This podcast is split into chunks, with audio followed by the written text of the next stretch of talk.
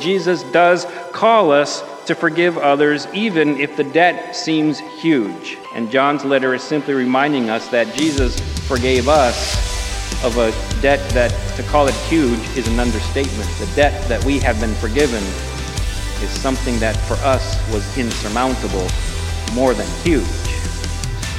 You're listening to the weekly sermon podcast for Bethany Lutheran Church in Long Beach, California. I brought with me a visual aid today, and I'm not trying to insult you, but I do need to ask. This is audience participation. What is this? Guitar, okay? That's obvious. That's, that's what we have here. But I don't know if you can see from your vantage point, but this guitar doesn't have any strings. And our reading from 1 John this morning is sort of like that. John was talking to us about the fact that we are indeed redeemed, forgiven, children of God, and he wasn't taking that away from us. And he was talking to, as you read this letter, you realize that John was writing to and talking to believers, to Christians, to people of faith.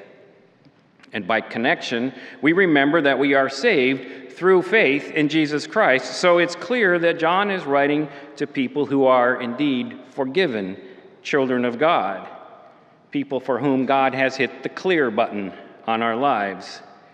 So here we are in the middle of this letter from 1 John, and uh, I, John is not trying to take away from that salvation truth.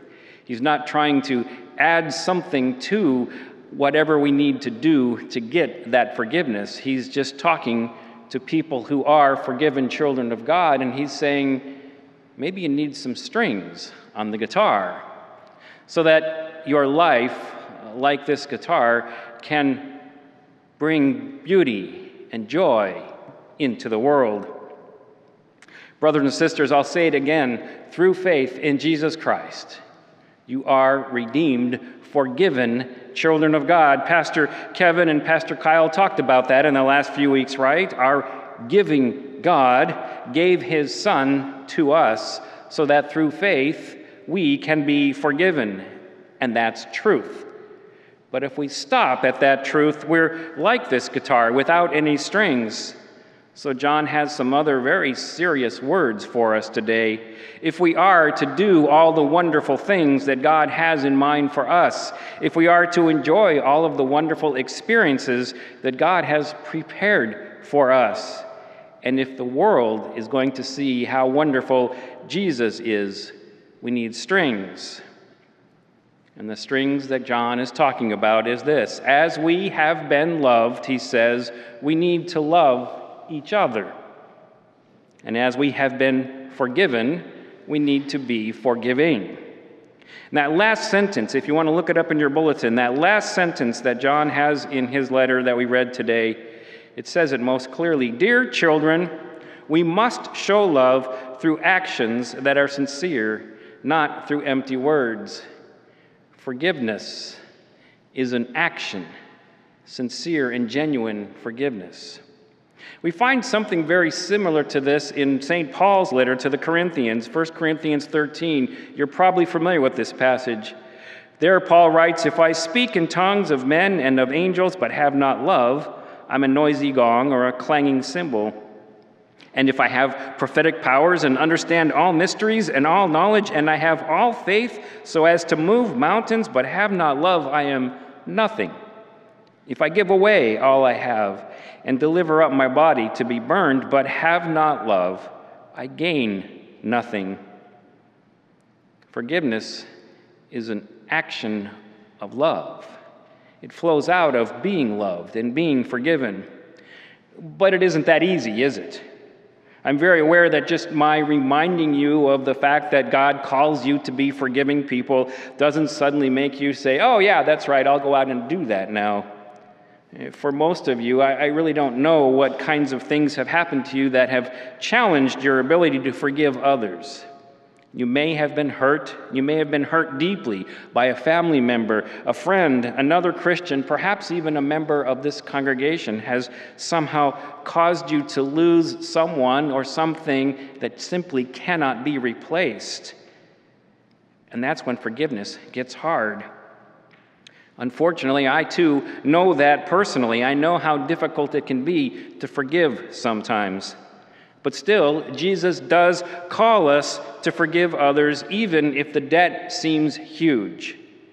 And John's letter is simply reminding us that Jesus forgave us of a debt that to call it huge is an understatement.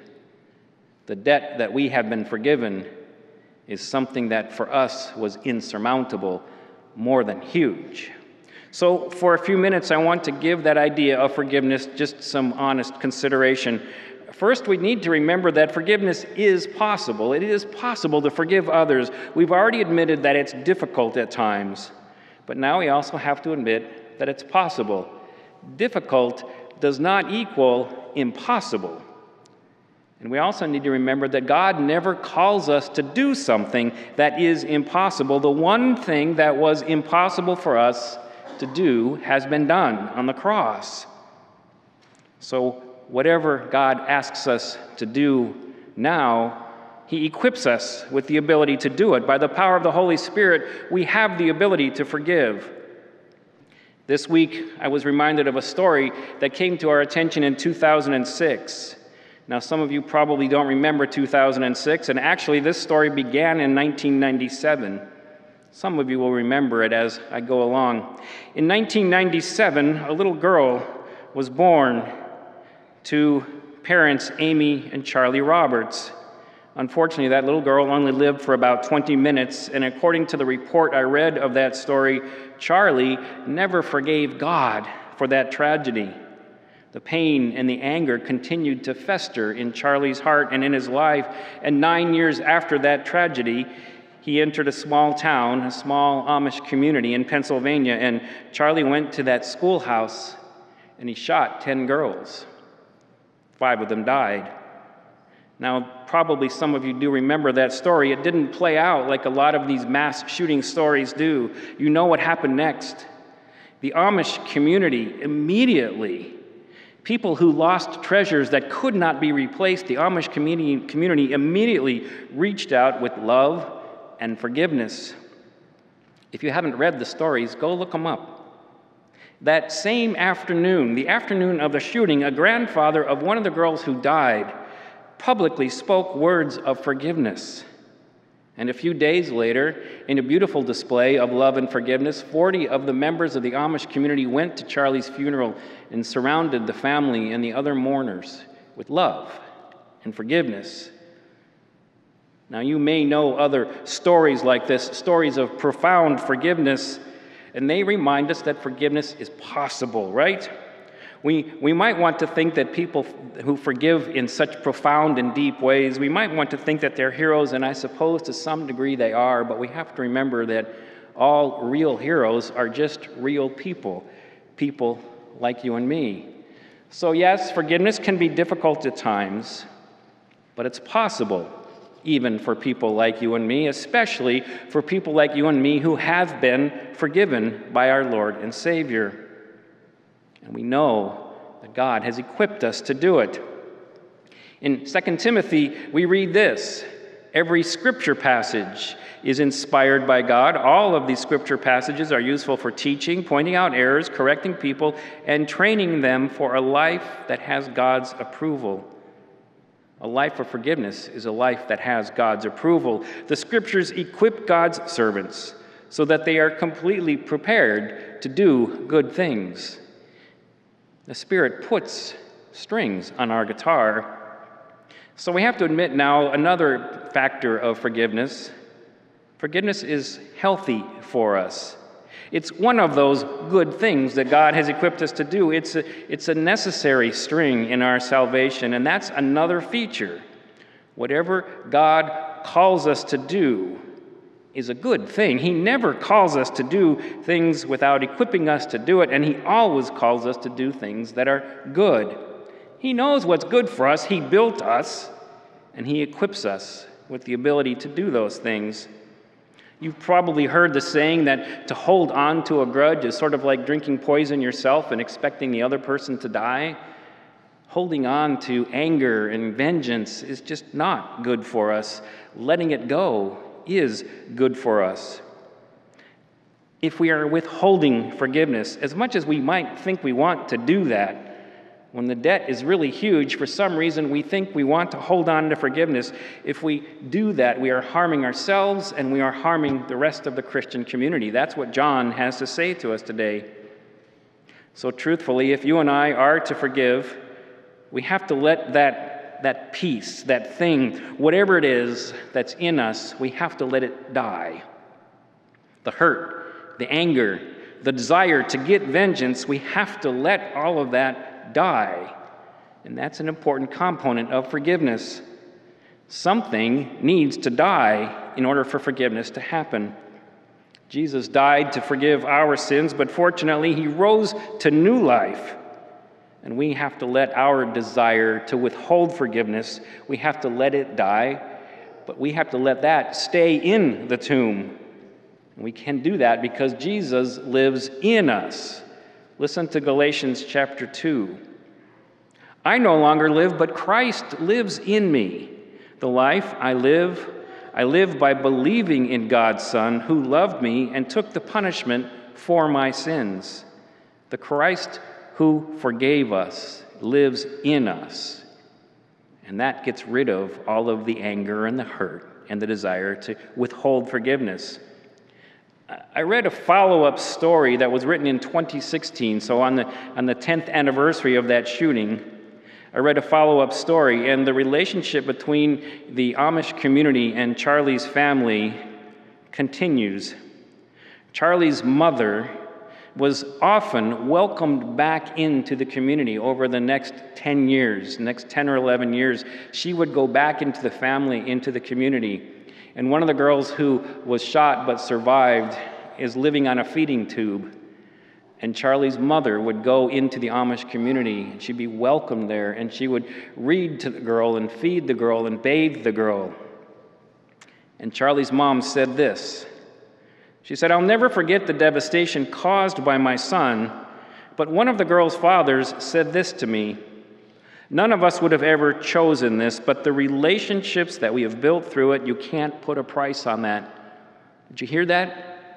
Relationships are built through forgiveness, and you can't put a price on relationships that have been established or reestablished through forgiveness. Charlie's mom went on to say this as well. Their choice to allow life to move forward was a healing mom. Forgiveness is good for us, it heals us, it restores relationships. Charlie's mom unfortunately died in 2017 from cancer, but in all the years up to her death, she and the members of the community continued to build and develop a relationship. The Amish community went to her house and built a sunroom in her house, and they put the word forgiven on the wall. She would go around the country and speak about forgiveness. And she wrote a book, Forgiven The Amish School Shooting, A Mother's Love, and a story of remarkable grace. You see, forgiveness is not just possible for us, it's not just healthy for us, it brings healing to us and to others. There's one more feature of forgiveness that we need to consider this morning in John's gospel, not John's letter that we read this morning, but in John's gospel, we find Jesus saying this Love each other in the same way that I have loved you. Everyone will know that you are my disciples. Everyone will know that you are my disciples because of your love for each other. So, as we love each other and we live out active lives of forgiveness for one another, others are going to see Jesus in us, and they will see that He is a good and loving God. They will hear the strings of our life as forgiven children, and they will see that it has a healthy impact on our lives, on who we are, and how we actively live. So, it's my prayer that in these times when we'd rather not forgive others, that we would remember that we are forgiven children of God. And between now and the time when Jesus comes back, we can look at the cross, we can look at the Word of God, and be reminded that God has given us what we need to forgive. We can be reminded that forgiving is good for us, and we can be reminded that it's good for our Christian community. and forgiving, living lives of being forgiving people is good for a world that so desperately needs forgiveness, true and active forgiveness. So, as we walk in our days, we're going to ensure, endure hardship. We're going to be hurt by others. Sometimes we're likely to be hurt very deeply. But we will never be asked to walk the path that Jesus walked. The path that he walked brought forgiveness to us. And it's a very real and very unchanging forgiveness. So when we, for, when we are hurt, then forgiveness is the strings that God has put on our guitar. It brings joy to us and it brings joy to the world. In the name of Jesus, Amen.